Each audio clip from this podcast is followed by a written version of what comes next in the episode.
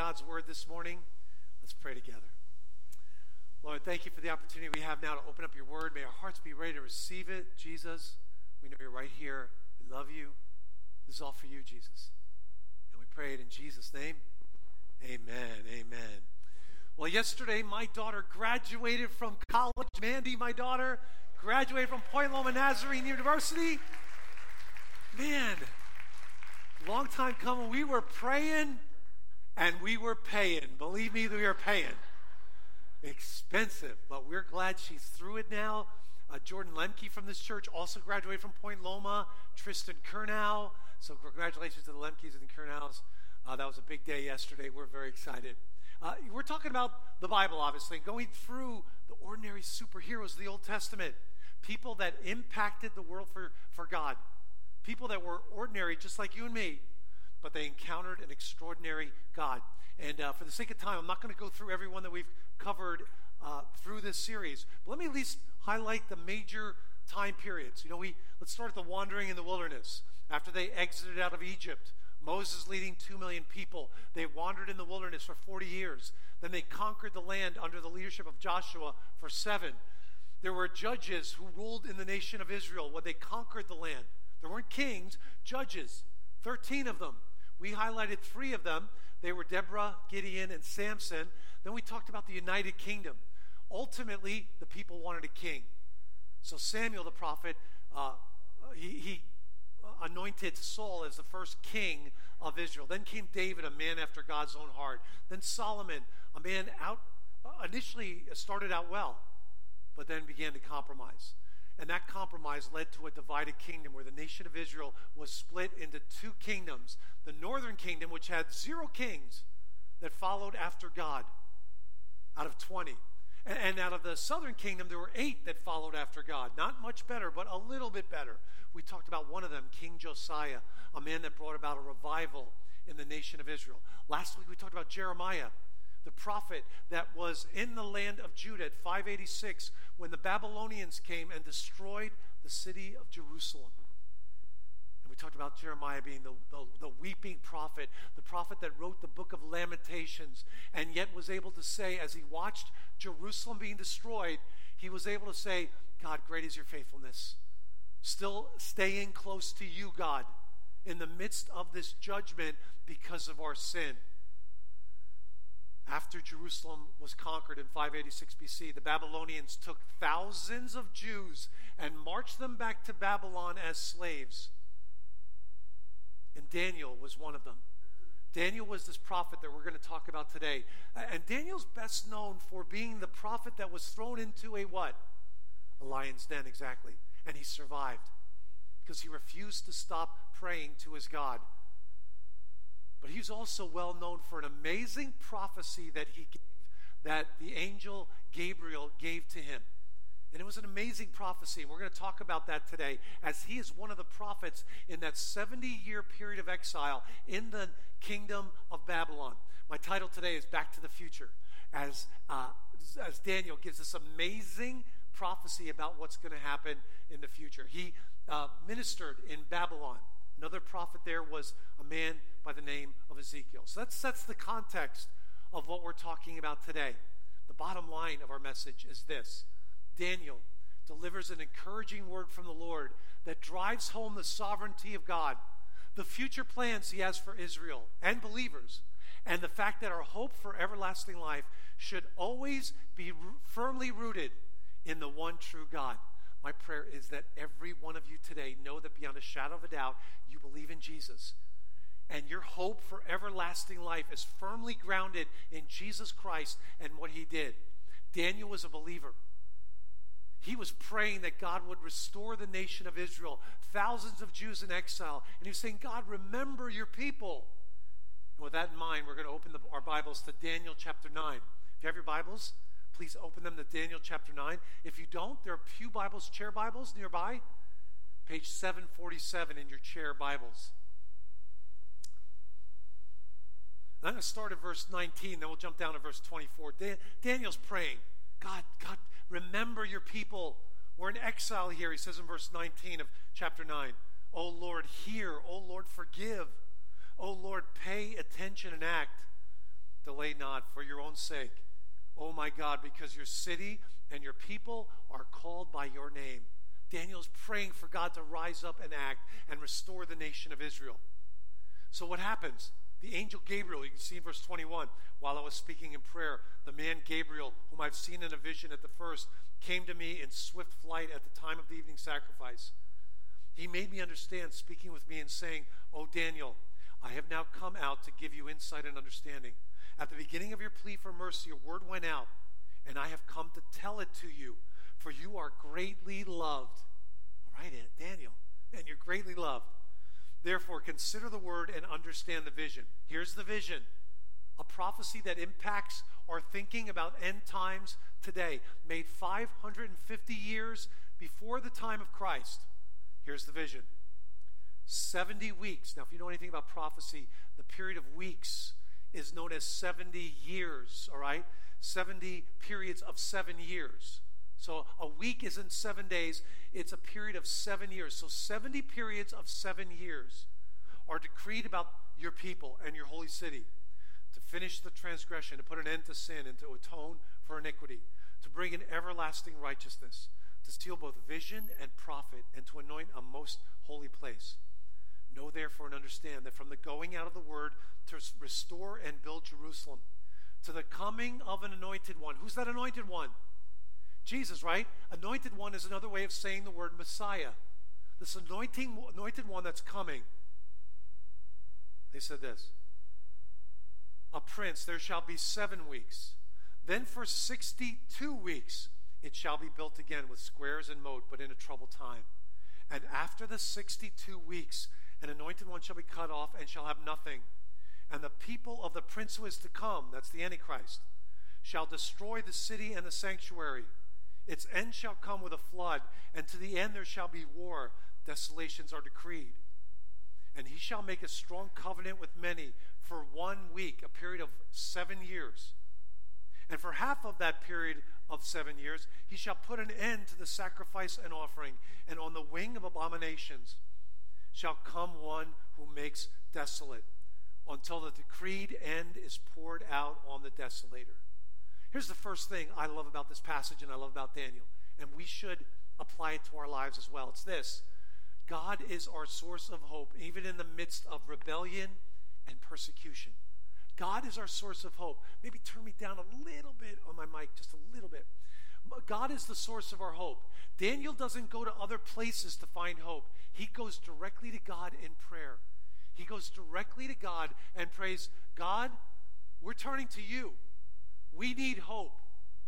And that's exactly what he does. He is praying and God acts. He rises up and answers the prayer of Daniel. See, the prophecy of Daniel is very encouraging.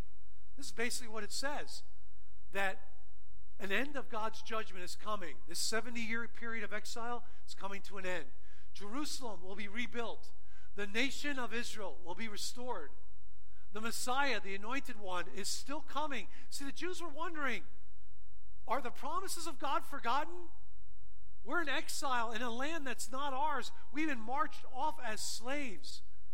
Will Israel ever be rebuilt again? And Daniel's prophecy says, yes, Jerusalem and Israel will be rebuilt. The Messiah, the anointed one, still coming. Yet there will be abominations, there will be evil acts. But God will bring an end to those evil acts as well. You know, as you look at the prophecy of Daniel about end times, there are some key terms that you need to understand. Some key prophetic terms. Here they are the Antichrist. Who is he? He's a powerful world leader that will promote Satan's agenda, which includes persecuting Jews and Christians. Uh, Bob's here today. He sent me an, uh, an article from the BBC that identified Christians as the most persecuted group in the world. That's the BBC News. They said it's to the point where it's almost genocide. How many Christians around the world are being persecuted? And if you think it's bad now, it will get much, much worse under the Antichrist as he persecutes Jews and Christians. Secondly, the Great Tribulation. What's that? It's a period of seven years prophesied by Daniel and Jesus, in which the Antichrist, makes a seven year covenant of peace with Israel. Halfway through, though, the covenant is broken in a period of massive persecution and destruction begins. The Bible's really clear. This Antichrist will make a covenant of peace with Israel. And people will be saying, oh man, we finally have peace under this great world leader. Halfway through, the covenant is broken. He sets himself up as God in the temple. That's our next term that we're going to look at the abomination of desolation. An act committed by the Antichrist at the midterm of the tribulation, in which he proclaims himself as God in the temple in Jerusalem. Halfway through, he will demand that the world worships him and will begin to persecute Jews and Christians. Another term that we need to understand is a term in the Bible known as the wrath of God.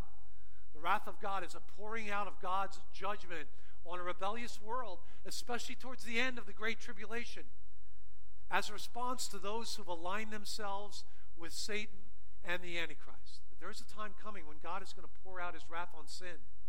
He's in a period of waiting, right? That's why we call this period a time of grace. God's amazing grace, waiting, longing for people to come to him. But there will be a time when God's wrath will be poured out. Another term about the end times that you should be aware of is a term known as the millennium. The millennium is a period of 1,000 years following the Great Tribulation in which Jesus Christ will physically reign on the earth, establishing his kingdom in power and glory for a thousand years. Jesus will reign on the earth, and that ultimately will lead to a new earth and a new heaven. But for a thousand years, a physical reign on this earth. See, I say all of this to let you know God is in control. God is sovereign. He's working out his plan. And the only place where you can find true hope for you for your future is in Jesus Christ. Nowhere else. It's in God. Daniel knew that. Daniel starts out by praying, God, remember your promises, remember your people, and God answers in a big way. Here's the second thing we should remember it's this God is sovereign over the course of world events, and nothing will stop his plan. It doesn't matter how powerful any human leader becomes, they can in no way slow down the plan of God or stop the plan of God. It will happen. And what should be a reminder to us of that reality is the fact that Jesus Christ himself came exactly as was prophesied, died exactly as the Word of God prophesied. Nothing stopped his plan, no one thwarted the plan of God. He completed it, it is finished. If you have your Bibles, let's turn to Matthew 24. It's kind of a parallel passage to Daniel chapter 9. Matthew 24 I believe, is the central prophetic passage in all of Scripture. If you're going to study prophecy, my advice to you is this start out with Matthew 24, build a timeline in Matthew 24 from Jesus' words to his disciples, and then begin to look at all the other passages of Scripture. Matthew 24, verse 3, it says this As he sat on the Mount of Olives, the disciples came to him privately, saying, Tell us, when will these things be? And what will be the sign of your coming and the close of the age? Hey, Jesus, tell us what's going to happen in the future. Jesus answered them See that no one leads you astray, for many will come in my name, saying, I am the Christ, and they will lead many astray. And you will hear of wars and rumors of wars. See that you are not alarmed, for this must take place, but the end is not yet. For nation will rise against nation and kingdom against kingdom.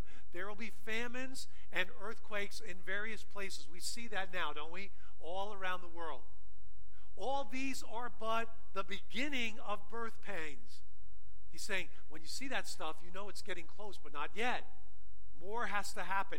Here's the more. Then they will deliver you up to tribulation and put you to death, and you'll be hated by all nations for not my name's sake. And then many will fall away and betray one another and hate one another. And many false prophets will arise and lead many astray. And because lawlessness will be increased, the love of many will grow cold. But the one who endures to the end will be saved. And the gospel of the kingdom will be proclaimed throughout the whole earth as a testimony to all nations, and then the end will come. Now, here's the parallel to Daniel. So, when you see the abomination of desolation spoken of by the prophet Daniel standing in the holy place, let the reader understand. He's in essence saying, hey, go back and read the passage. Then let those who are in Judea flee to the mountains. What he's saying is this when you see the Antichrist standing in the temple in Jerusalem, the end is very near, not much time left. Now you might say, well, Mel, there's a, there's a problem, right? Uh, there's a problem with this prophecy. And the problem is for the Antichrist to stand in the temple of Jerusalem, what has to be rebuilt? The temple, exactly. And it will be. Let me get to that in just a second. But here are the signs from Matthew 24 false Christs, rumors of wars, famines and earthquakes, tribulation and hatred, a great falling away. Lawlessness will increase. Gospel will be preached to the entire world.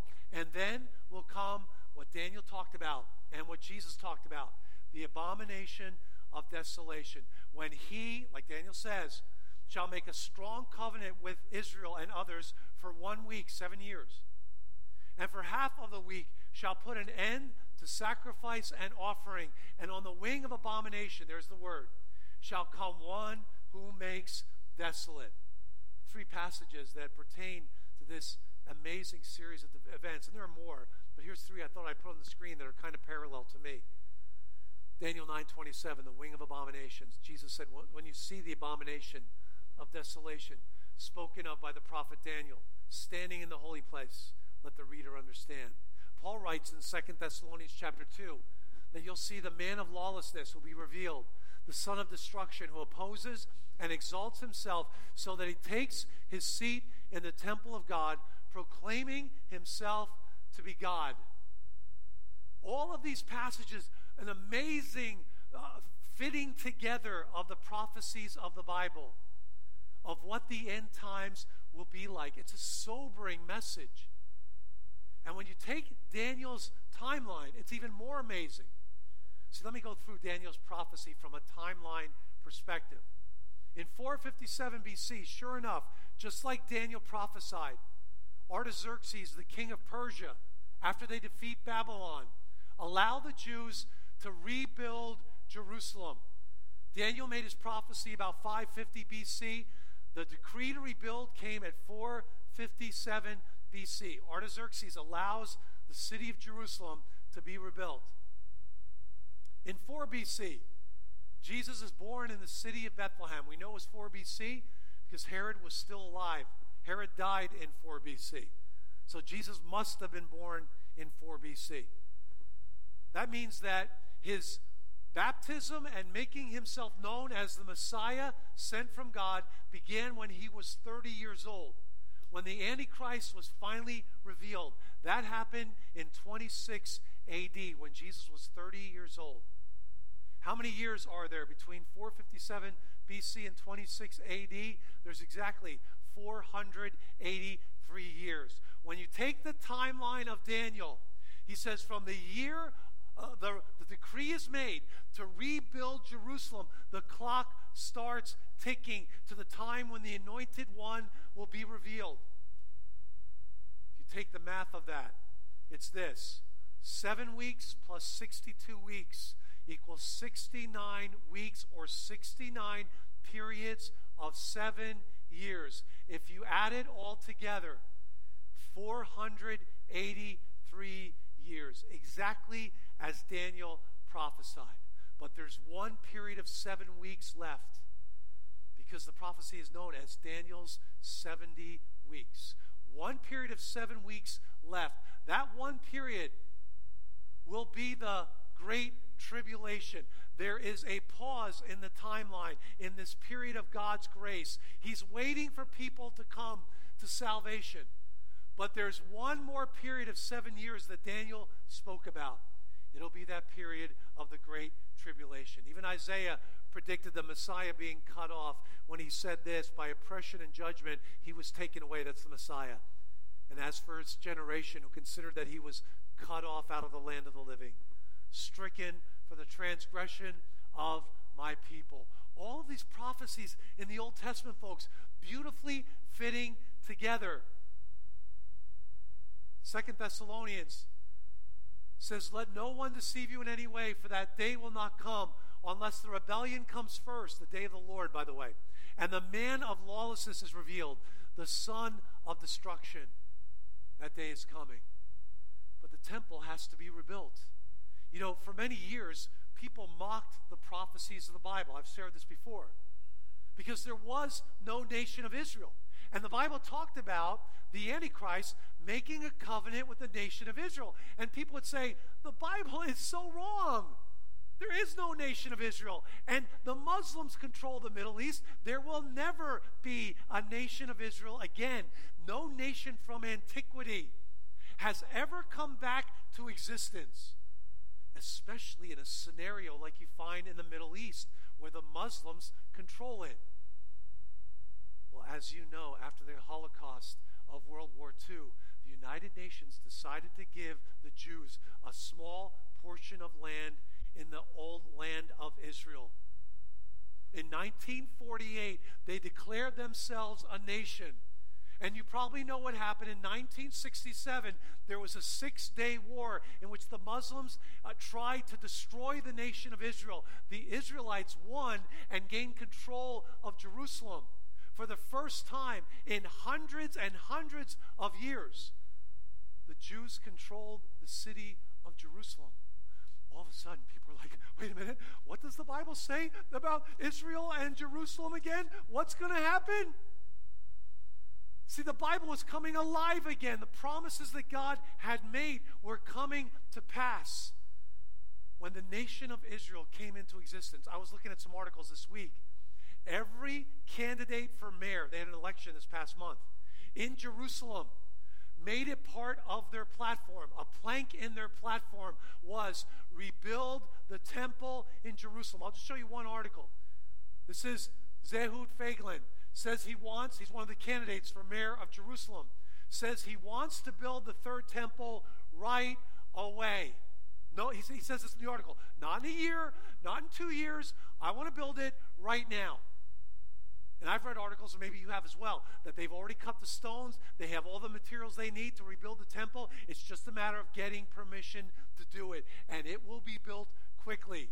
Here's another article uh, I found. It's this Messianic preparations underway as third temple planned. An amazing momentum in the land of Israel to rebuild the temple. Rabbis urge Trump and Putin to help rebuild the temple in Jerusalem. My friends, I hope you trust and believe the Word of God. Everything around us is pointing exactly to what the Bible has prophesied for thousands of years. It's coming to pass. The same God that created 400 billion galaxies is working out human history exactly as He planned. I was at the Temple Mount a few years ago. And people have said to me, well, how could they ever rebuild the temple? Because the Dome of the Rock is built right on the spot where the temple used to stand. And the Muslims did that pur- purposely to show their dominance over the Jews. When I was in Israel, however, I had a tour guide by the name of Mikhail Ashkenazi. He was a well known, famous uh, Jewish archaeologist. In fact, he was at the dig that uncovered the first reference to Pontius Pilate outside of the New Testament. That was in the city of Caesarea. They uncovered the stone, and here's a reference to Pontius Pilate, the same guy in the New Testament. An amazing find. He became a believer in Christ, and he walked us on the Temple Mount. That arrow gives you the, the route that we took as we walked past the Dome of the Rock, right? And he said, Don't sing any songs, don't sing any hymns that will cause a major scene on the Temple Mount. So we didn't. We were very quiet as we walked by.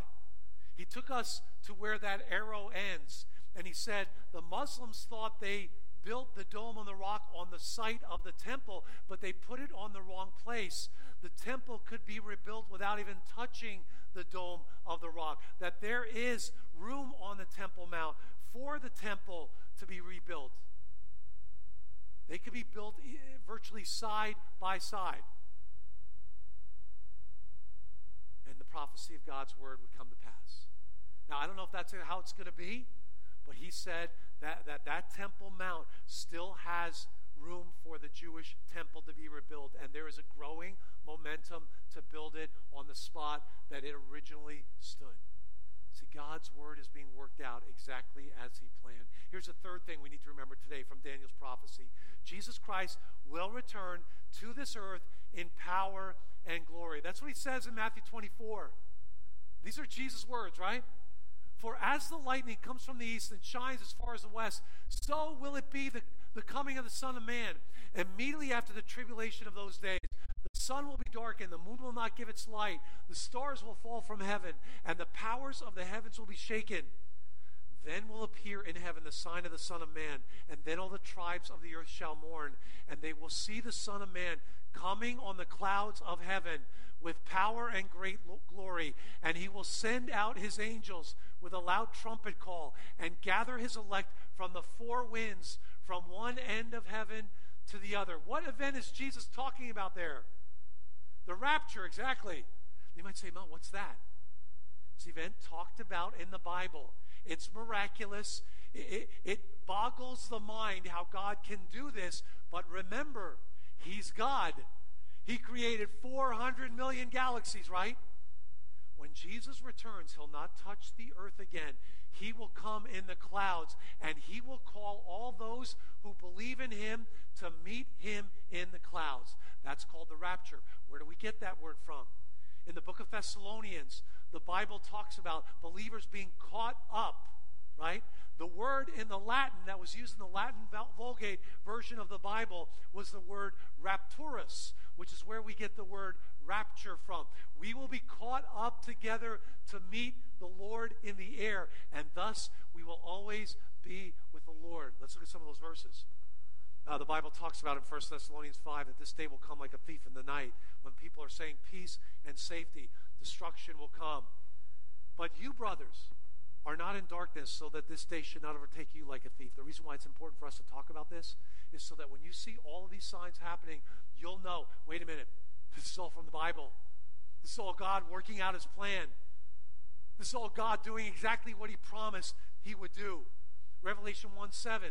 This is the written by John, right? The Apostle John. Behold, he's coming with the clouds, and every eye will see him, even those who pierced him. And all tribes of the earth will wail on account of him. Even so, amen. 1 Thessalonians 4, the passage I just referred to. For the Lord himself will descend from heaven with a cry of command, with the voice of an archangel, and with the sound of the trumpet of God. And the dead in Christ will rise first. Remember Jesus? Body in the tomb, yet he still, his spirit had risen. He saw Martha, right? Revealed himself, said, I've not yet ascended to my Father in heaven. Came back. His body was raised, the glorified body, on Sunday.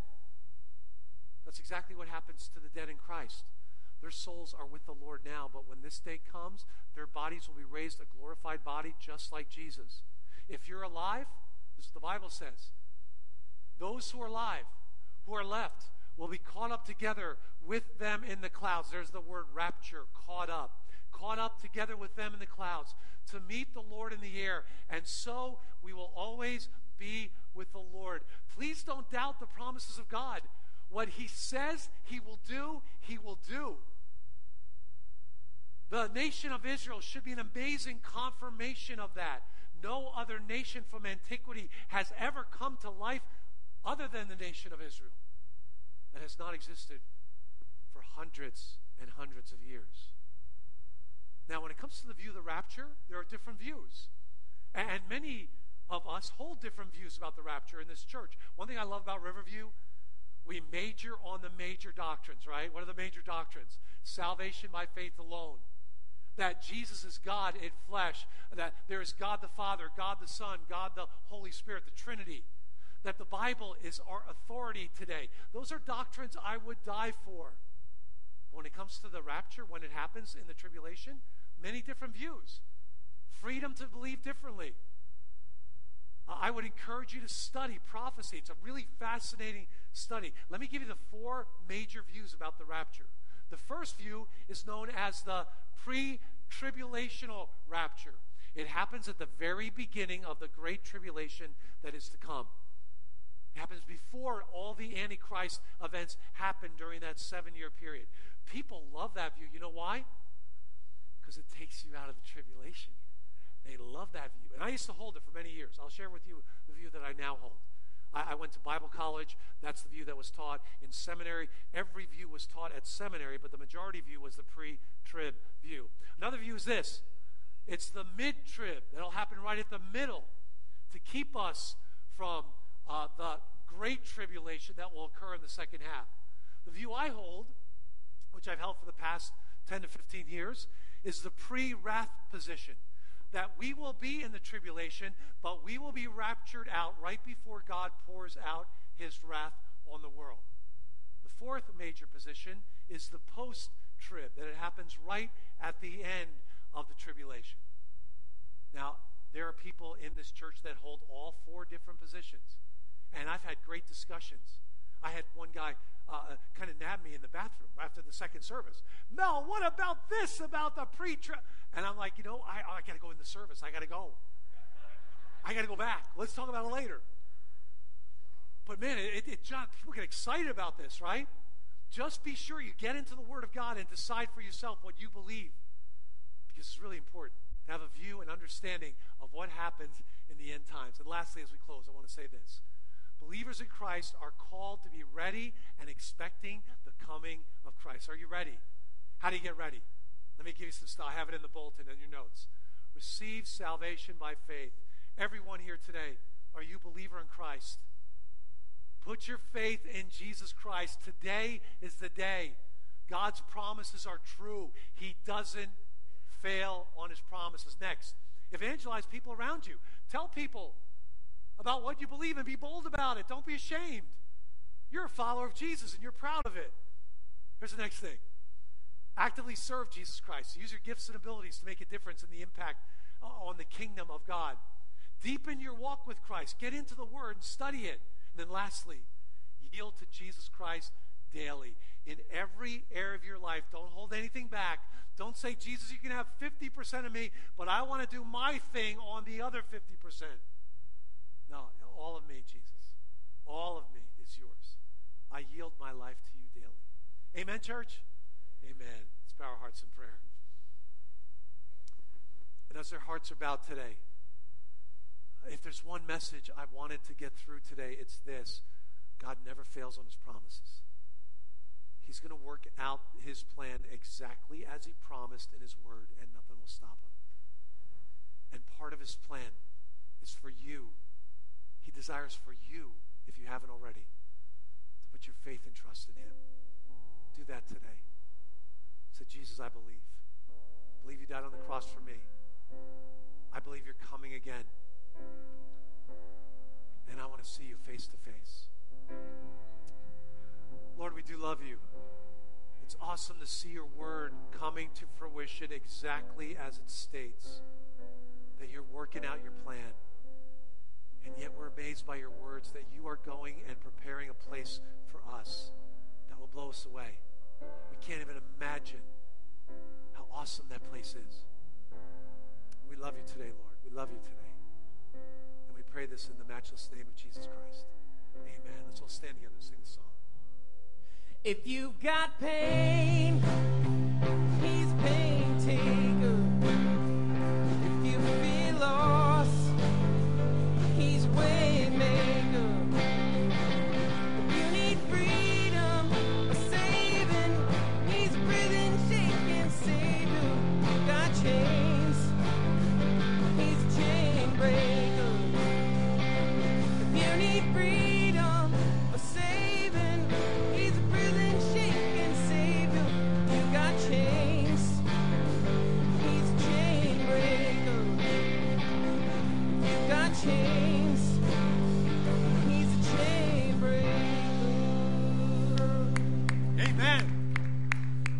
Elders up front would love to pray with you. Please greet one another. Men, don't forget to sign up for the retreat and live this week. All for Him. God bless you. See you on the patio.